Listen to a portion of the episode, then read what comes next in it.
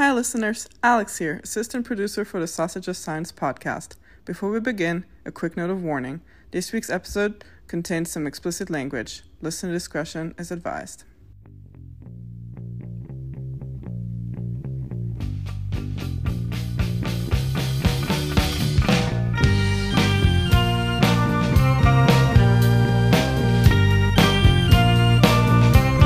Hey, Chris. Hey, Kara, I thought we were already recording. We are, but I don't know if any of that's going to get included. And we didn't do our hey, and we have to start with the hey. It's what we do. It's our trademark. It is. Maybe we should actually trademark it at this point. So, have you recovered from your trip this weekend?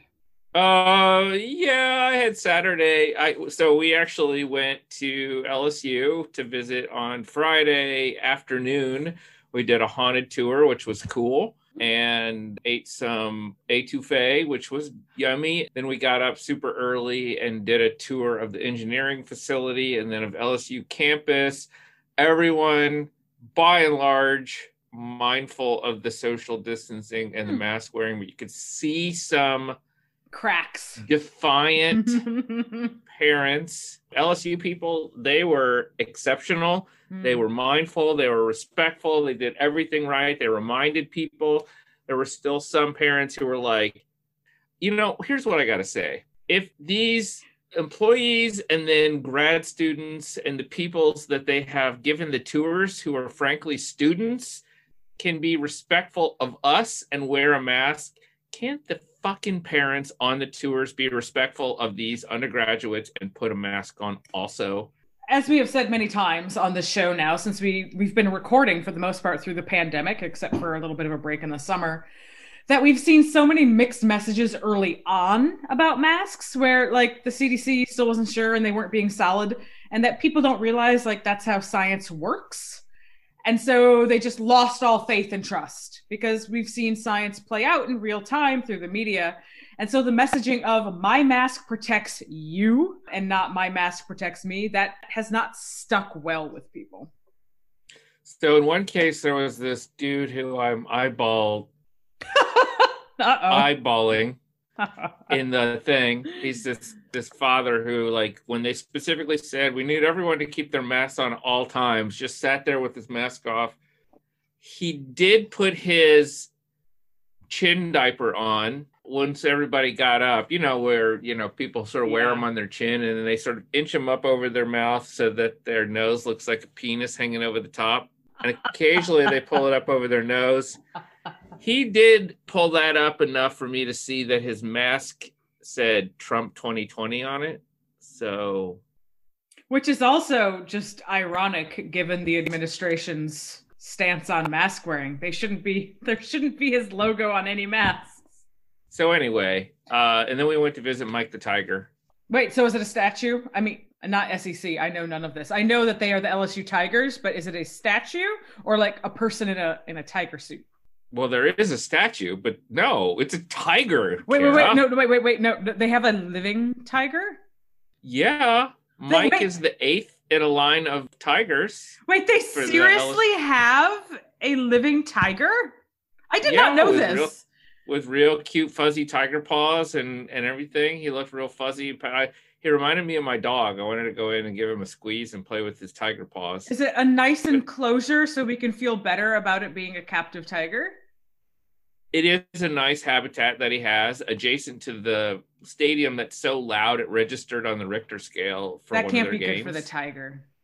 I'm thinking maybe not, but Oh, otherwise it's a lovely habitat and these taken care of by the veterinary school there LSU Well, as that's good. LSU alum are quick to jump on Facebook to reassure everyone. I find that one, it's shocking. It's not, you know, Bama doesn't have an elephant, a vial of red algae that they bring to I know. game, which they That should. be so the vial awesome. of algae would be The fantastic. vial of red algae, spread it on the field so people can slip it. That is the red tide. if you ever if you ever get to be a dean, provost, anything in upper Alabama higher admin, this is your platform, Chris. The I vial know. of well red you algae. remember i i when we did the uh, evolution series we had a crimson tide shirt which had a picture of the real Crimson Tide, which is a dinoflagellate. And of course, the joke was lost on everyone except those science geeks out there who were like, oh my God, is that the dinoflagellate? No one said that. no one said that. No one said that. no one said that. Anyway. But no, we have uh yeah, I was I was I was doing a little ranting. I'm like, if they're gonna have a real tiger here, they should have some like tiger conservation thing going on too, because that's a little dicey. We do have Tide for Tusks, a conservation thing on campus, and also no living pachyderms on our campus to be Ah. ethically dubious about. Okay, so, ha. LSU, Ha! like higher, slightly higher moral ground, albeit way down in the swamp. you know, literally. We had some unfortunate news uh, last week about one of our HBA members. We we did. This is really upsetting and tragic. Uh, Dr. Gary James passed away, I believe, just on this past Friday, uh, which would have been October sixteenth, um, given on whenever day this actually records. And it seems sudden, and I think everyone who is involved with HBA that listens to this podcast knows Gary James as the person who moves along the motions during the HBA business meetings. And HBAs will just not be the same without him there. They won't. We say that in good humor because he was a person who always had a, a sense of humor that was Mhm. obvious.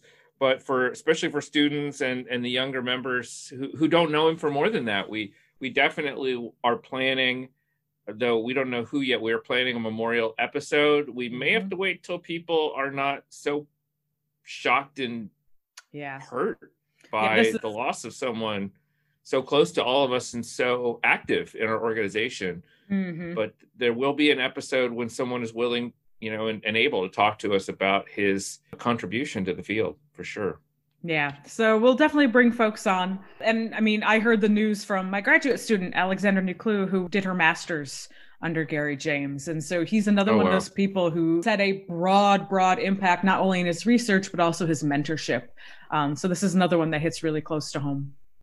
One of the things I want to point out is we do these legacies. In some cases, for people who whose names are well known, but maybe we need to unpack them. And then, you know, in other cases, for folks who we know, but hmm. whose work may not be as well known as it should be. And and we're a vehicle for the Human Bio Association. But I'm I'm reminded in in talking about him of the many people through COVID or through whatever who pass and literally leave almost nothing behind, but whose impact is great. I I just want to take this moment because I have a forum to say the name Jody Baumgarten. Jody was a friend of mine who also passed on Friday. She she was not a human biologist, but she did suffer from Huntington's disease, a disease that is hugely biologically and emotionally impactful. And, and I was going to do a little research on it so I could like tie it up in a nice bow, but I'll I'll admit that I've just been wallowing in memories and I, and I Mhm. haven't. What I do want to say is I used to work in the music industry. For those who haven't picked up on this along the way, I worked in music distribution and I had a band. And Jody, I met it at work. She was a friend of mine from work. Uh, we dated a little bit. She was a wild child, right? She was a person who, where I may have thought of myself and looked edgy on the outside. I mean, she wasn't someone you would look at and be like, that child is crazy. She lived extreme. Mm. She was a lot of fun, loved to dance and loved to sing. And she was more than I could handle in a really good way. Mhm. I loved her to death. When it became apparent that I could not keep up with her, we remained friends. She was one of the few people I dated who was just super straightforward and genuine and authentic. My wife was good friends with her. They used to dance at my band shows together, which was just so sweet and so cool. But what I discovered along the way was part of what made her who she was was she was embracing life but she wasn't interested in having long-term relationships or having kids because her mother had Huntington's disease, which is gets passed on. She didn't know if she had the gene and Mhm. didn't want to know. She was afraid it would ruin her life, but she was afraid of having kids and passing it on and having kids who also had that fear.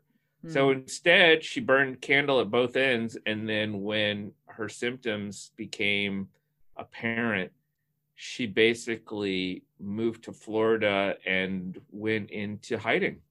Hmm. And I haven't actually heard from her in 20 years. I tried calling her a few times over the years, and I know from other friends who sort of basically arrived on her doorstep to force her to talk that her voice was tremulous and she was Hmm. shaking and losing weight and didn't want people to see her in decline. So she spent the second half of her life in decline. And during the COVID lockdown, she lost a lot of weight and she passed on Friday. And I got that news while I was at LSU and, you know, sort of held on to that, but then it sort of settled on me yesterday. So I, I just wanted to say her name and say that story because I have a forum to do it for someone out there for whom there are just a few of us who remember her. And it's always everyone has people in their life like that and they are impactful even if they don't get their own memorial episode of sausage of science or something like that Yeah, well, thank you for sharing that story. It's tough. You're working through it basically as you're talking on the podcast. So, yeah, thank you.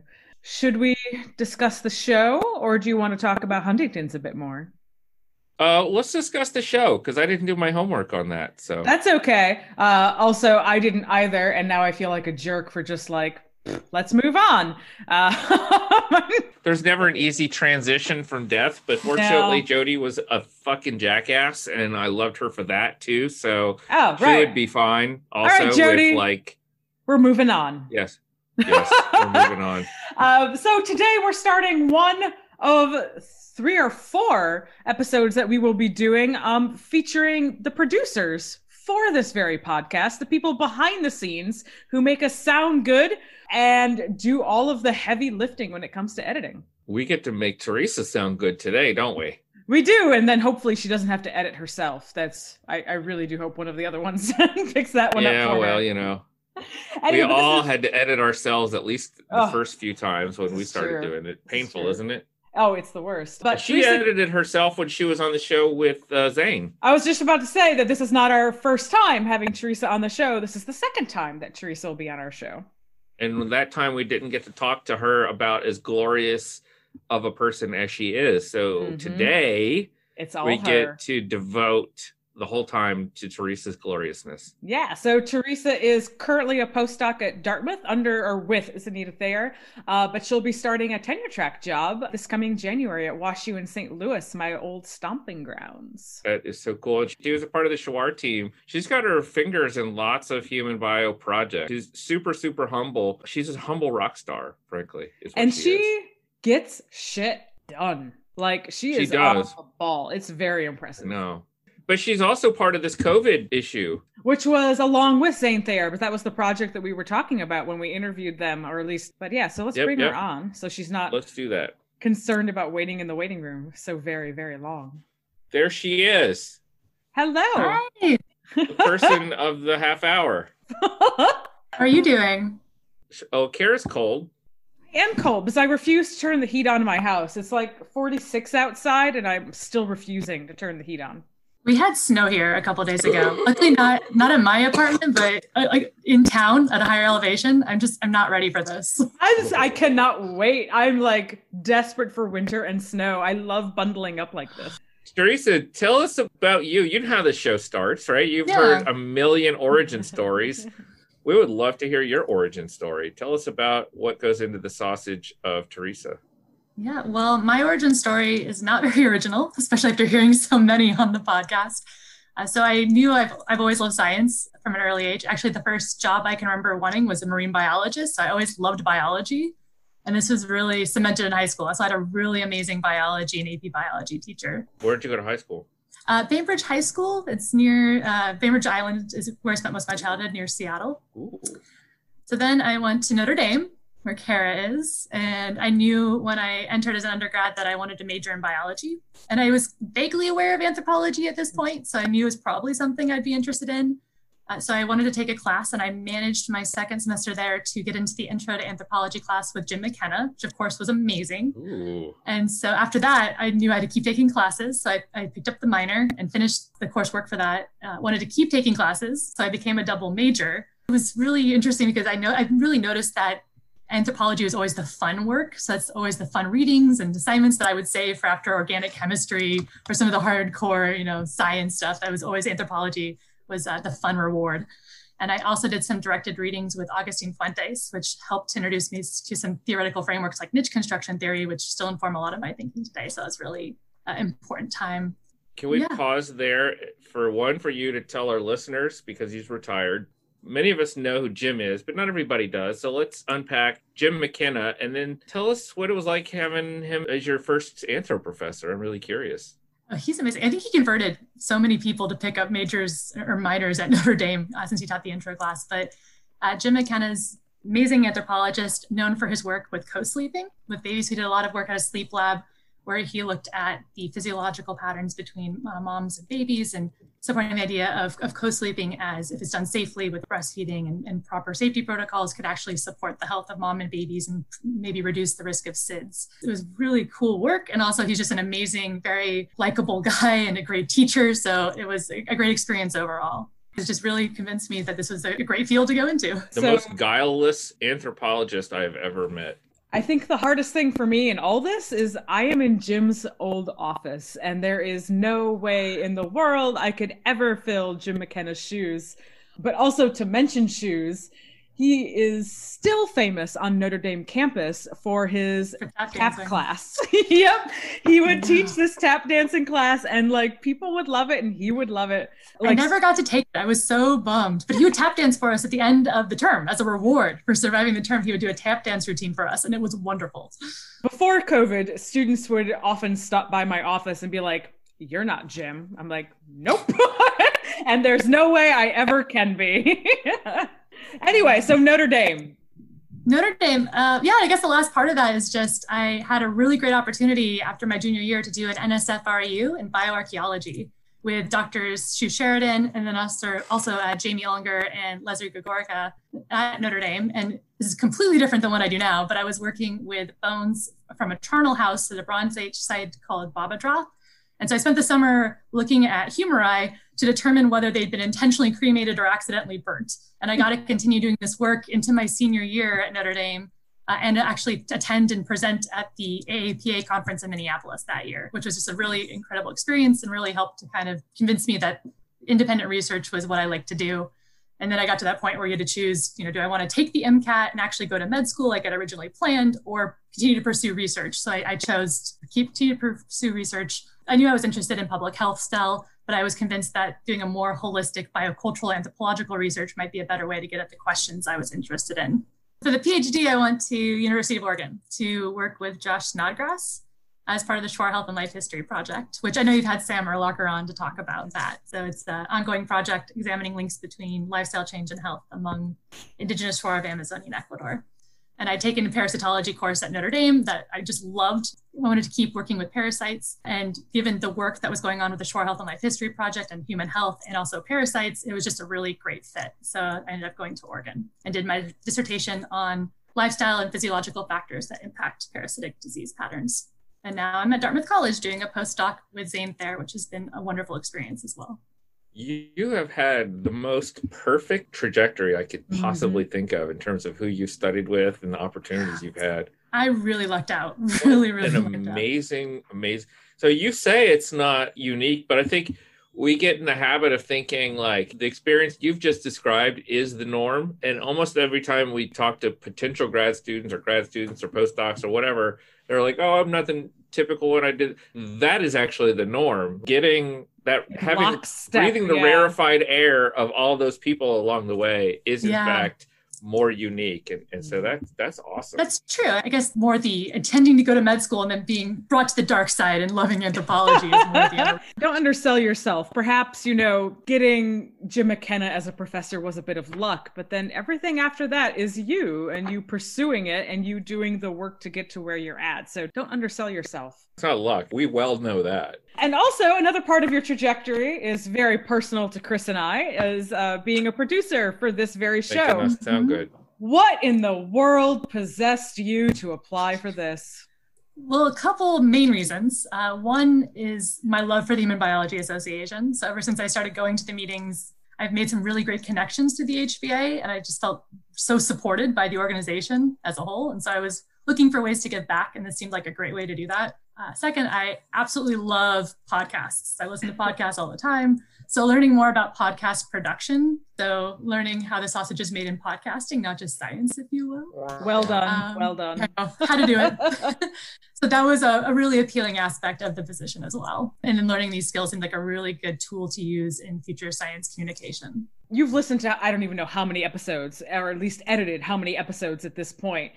What sort of insights do you think being a producer has given you from being the behind the scenes stuff that doesn't mm-hmm. necessarily make it to air? That varies so much by who's editing in terms of how many of like the sides you leave in and the quirks, but I do notice when I listen to other podcasts as a producer, I'll, I'll, notice things that I would have cut if I was editing that podcast, like little asides I leave in or ums, or so I feel like it's made me a little more judgmental when I listen to other podcasts. Yeah, I'm way more judgmental about other podcasts because of doing this. I'm just like, oh my God, you're killing me here. anyway, so the next step for you is really, really exciting in that you're going to be starting a tenure track position at WashU in St. Louis in the anthropology department there, which I am also deeply familiar with. So you and I have like two institutions mm-hmm. in common right now. So tell us yeah. about the position and when do you move? So yeah, I'm really excited. Uh, I'm looking forward to joining such an amazing department. So working as a human biologist, I'll be collaborating with EA Quinn, sharing some lab space, which I'm really looking forward to. I start in January I'll be moving to St. Louis in December, although the exact timeline is kind of up in the air now uh, since we're looking for a place to live. And house mm. hunting turns out to be really tricky during a pandemic. But sometime in December, hopefully I'll make that transition. So I'm looking forward to it. Are so you... Will you be joining the Anthrolactology podcast? No, I don't think so at this point, but I'd definitely be open to, to working with her in the future. Right. So you sent us a couple of papers, one focused on parasites and immune system, and then another one relating things more to COVID. But let's start with the non COVID one to begin with. And that one was in PLOS one and it's called Market Integration and Soil Transmitted Helminth Infection Among the Shuar of Amazonian Ecuador. This might end up relating back to Notre Dame in some ways because of that parasitology course, but I guess how did you get interested between this relationship with market integration and parasite infection? As I mentioned, the Shuar Health and Life History Project is one of the main reasons I chose to go to Oregon, uh, in large part because I really want to do that comprehensive look at the biocultural factors that are influencing parasitic infection. So, not just the biological symptoms and the outcomes of infection, like you might as a medical professional, but more the lifestyle and behavioral factors, including lifestyle change that might influence your risk of getting infected in the first place. So, the Shuar are a really interesting group to look at this for a couple of reasons. Um, first, they have really high rates of parasite infections. So, we've consistently found that about 60% of our participants are infected, hmm. uh, mostly with large roundworm and whipworm.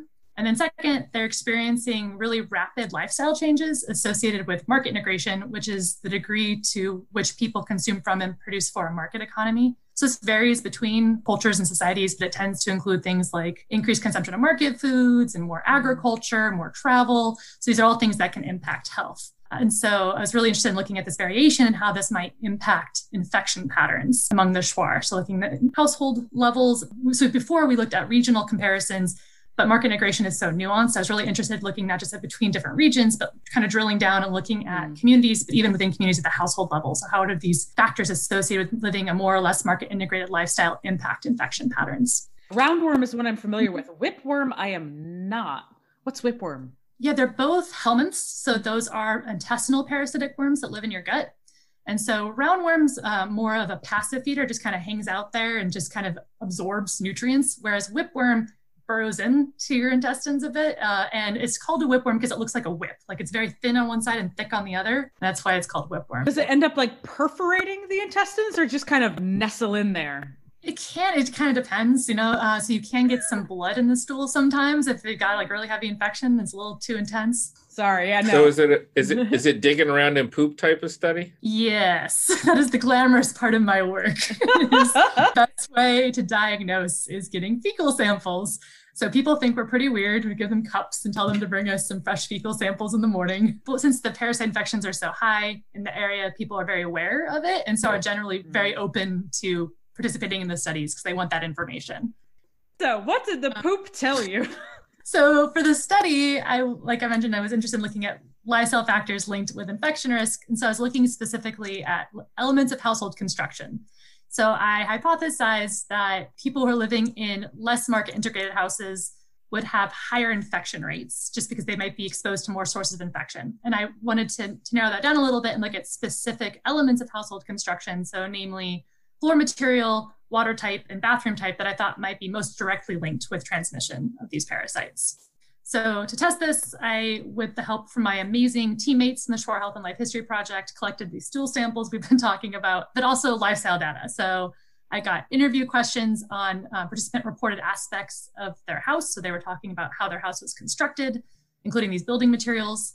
And so I had 620 participants over six field seasons. I prepped and analyzed these samples in the field to look for signs of infection. This is actually one of the reasons that people are very interested in working with us is because I do it right there we're able to work with local healthcare providers and pharmacies to help treat infected individuals if they're interested in that at no cost to the participant, which is one of the reasons people are pretty interested in, in collaborating with us. And then in terms of the results, as I expected, I did find that individuals from more market integrated households, so they scored higher on a composite style of life score of household construction. They had significantly lower odds of infection and lower roundworm and, and whipworm infection intensities. So, what that means is that if you live in a more market integrated household, you were less likely to be infected in the first place, but you were also less likely to have heavy infections with a lot of parasites at once. So that's what I expected to see. When I looked at those specific elements of the household construction, I thought might be linked with infection. So the water source, the floor material, and the bathroom type, the results were more mixed. So I found that individuals who lived in households with floors of wood instead of dirt had lower odds of infection and lower infection intensities for whipworm and that participants who were using water from a well or piped in from a spring instead of using unfiltered water from a river or a stream had lower roundworm infection intensities. So that's also what I expected to see. But there was it was interesting that there were these species differences and also mm. that bathroom type was not a significant predictor of infection patterns. So overall, this is pretty consistent with what we know about how these infections spread. So the parasite eggs, which are microscopic, so you can't see them. So they're in the water or they're in the dirt on your floor and they might get on your hands or get the water you drink or get on your food and then you're ingesting those eggs without knowing it and they're mm. getting to your gut then and you know becoming adult worms and you're becoming infected that way so overall what i think these findings suggest is that if there are limited resources to invest in household construction if you're trying to break these transmission pathways it might suggest that focusing on replacing dirt floors and constructing pipes or wells might be a good route to go and be the most effective way to break transmission pathways for these really common parasites among the Shuar. Then, in terms of bathroom type, though, which I thought was really interesting, I think that it might not have been significant because there's just a general lack of sewage or septic systems in the communities I was working in. So, most of the participants, actually 98% of my sample, were using latrines outside of the household and mostly without running water. So in the future, you know, after the pandemic ends and I can finally go back into the field, I'd love to collect more data from Shuar at higher levels of market integration. Um, so maybe have access to indoor plumbing and bathrooms with running water and see if that becomes a significant predictor and might actually be protective as well as we might expect. So I wanted to sort of break down or dig more into the weeds of this not just the methodology of poop collecting, but the team approach, right? So you said mm-hmm. this was over six field seasons. It's a fairly big team, but I know not everybody's down there at the same time. So can you give us a better sense of who did what? What was your specific role? When you say six seasons, do you mean of data collection in general, or have you been down there six seasons in a row and done all of this? Like, what have you done specifically? Right. So I've been down there five of the six seasons. So the first season that I missed um, was a smaller portion of the sample. In terms of the fecal sample collection, it was either me or uh, my colleague who wrote the COVID paper. We can hopefully get into later. Um, Cepon-Robins, amazing colleague uh, who does a lot of similar research to me. So the two of us were the ones who collected all the fecal samples and analyzed them, and we've been mm-hmm. trained in parasitology to do that. Uh, in terms of the other, like collecting the covariate data on participant demographics, and also collecting those interviews and the household information, that was kind of spread out evenly between the team. Um, as you've mentioned, it did vary year to year uh, who mm-hmm. went as that's one of the things i liked about the project a lot is that the team model you're able to collect a lot more than you could just by yourself if you have people working with you. There's a really good cycle in terms of when you come in. So when i came when i started as a graduate student my first field season was basically just learning the ropes. So I, I was helping out on more senior personnel's projects and seeing how things worked in the ground because you might have an idea of what you want to do but until you get into the field and see how mm-hmm. things actually work it's hard to know whether or not that's feasible.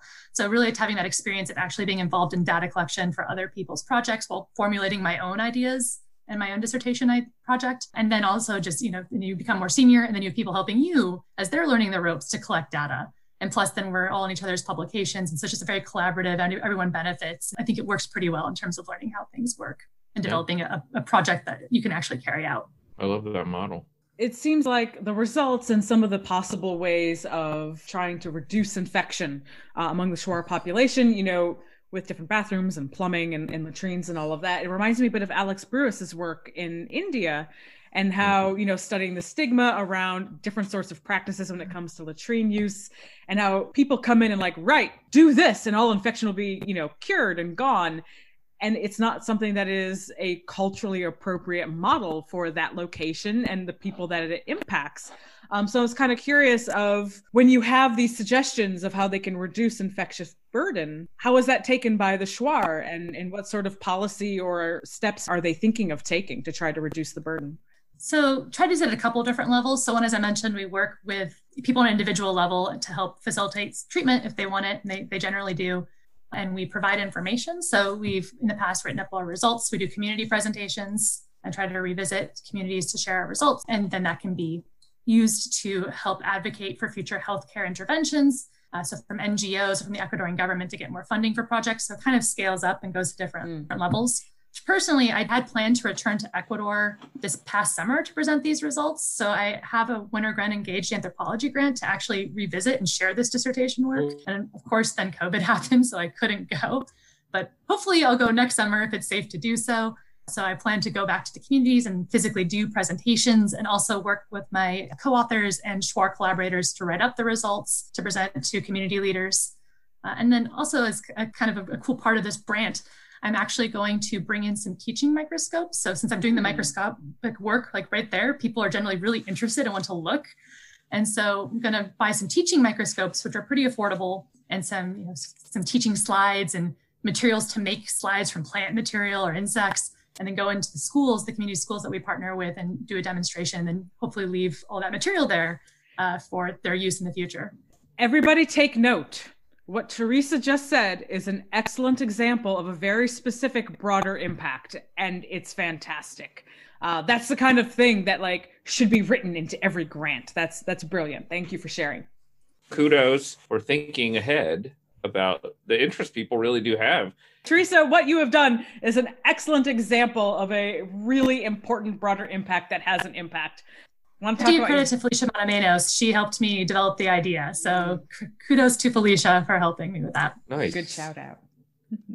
Let's talk about another paper that's on its way out. I thought this was out. It says not quite out yet, but accepted. I thought the whole thing is. it's accepted. It's a, we, we just signed all the paperwork, so hopefully, maybe it'll be out by the time this airs. Who knows? Yeah, Fingers gotcha. crossed.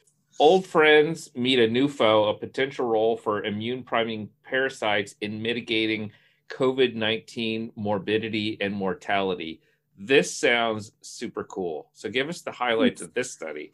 This is more of a theory paper since yeah. you know I'm not conducting field work right now. Uh, so this is written with my brilliant collaborator who I mentioned, uh, Dr. Tara Cepon-Robins, and she's an assistant professor at University of Colorado in Colorado Springs. So we were just talking about these immune patterns that we see with uh, these severe COVID-19 cases including the cytokine storms we've all heard about in the news. Mm-hmm. And so we started wondering whether we might see these same types of symptoms in populations like we work with, like the Shuar, where you see endemic parasitic infections. So I don't want to go too deep into the weeds with immunology, but we know that parasites like the ones I study in, among the Shuar, so these helminths, these intestinal parasitic worms, that they activate a branch of the immune system that dampens inflammation. And this, mm-hmm. this, is, this parasites do this to keep the, their host from expelling them. Mm-hmm. So they help, they do this immunoregulation. Parasites have also been linked with decreased ACE2 receptor expression, and ACE2 receptors are the receptors that the SARS-CoV-2 virus uses to enter human cells to cause COVID-19. So that mm. also seems important. So we hypothesize in this paper that immune activity linked with helminth infections specifically may decrease the risk of severe COVID 19 symptoms like these cytokine storms, like these really inflammatory reactions that can be lethal. But this hasn't been directly tested. So this is all hypothetical at this point. It reminded me of a podcast, which I believe was Radiolab many, many years ago about hookworm. And then also the history of hookworm of like, people calling people in the south lazy and it turns out that there was like rampant hookworm infection causing anemia and so it started with that and ended with this guy who had really bad Jasper Lawrence. There it is, Lawrence. A really bad severe seasonal allergies, like debilitating mm-hmm. seasonal allergies. And he had read something about how possibly being infected with hookworm could cure your seasonal allergies. So he like traveled through the world walking through open air latrines barefoot in order to infect himself with hookworm, finally got infected, came back to the US, said his allergies were cured, and has been harvesting his own hookworms and sending them mm-hmm. off in the mail to people. And so that has not been proven that hookworm cures allergies. I spoke with my friend who's an immunologist. I'm like, clarify this for me so I don't misrepresent anything hookworm does not cure allergies. And so I want you to very explicitly make a comment about tapeworm infections and COVID and what people should and should not take away from this theory. yes. So, yes, I'm really glad you brought this up because I get this question a lot when I teach about this or when I give talks about parasites and immune regulation. And I want to make it very clear I am not advocating going out and trying to infect yourself with a parasite to reduce your risk of allergies or COVID 19 or anything else uh, for a couple reasons. First, parasites are generally not good. Parasite infections can lead to a broad range of negative health outcomes. So, for example, uh, if you have if you have heavy infections, so mild infections tend to be you know not too bad or asymptomatic, but you can easily get a heavy infection, which can lead to nutritional deficiencies like anemia. And if you have really heavy infections, so, you know, the, the, parasites I work with are in the gut. That can lead to intestinal blockages or organ failure. And sometimes you can die. So, not often, but it can happen. So, there is some dangers here. Uh, but then, wait a minute. If you don't die, won't it cure you of COVID 19 and you'll just be totally fine? It's a big risk. We'd also we could not tested. Uh, so, the, the answer is that, no. Well, part of that too is a lot of these studies that have been done looking at the relationship between parasite and immune regulation are in uh, populations where you have endemic infection. So that means you're being exposed all the time, including when you're small, when you're a child and your immune system is developing. So if you get infected when you're older and your immune system's already been developing for decades, you know, who's to say how your body's going to respond to this brand new infection that you haven't encountered before? So that's also a risk. And then so, Kara mentioned these trials. They have been trials, actually, um, medical trials, besides this guy going out infecting himself. They have done clinical trials with healthy people Well, they'll try to give them controlled parasite infections, usually with whipworm, to see if it can uh, counter like really negative symptoms associated with serious autoimmune diseases or you know, Crohn's disease, for example. And so far, from my reading of those studies, it seems to be uh, pretty mixed results at best. So this definitely does not seem to be a silver bullet to fix. Wait a minute.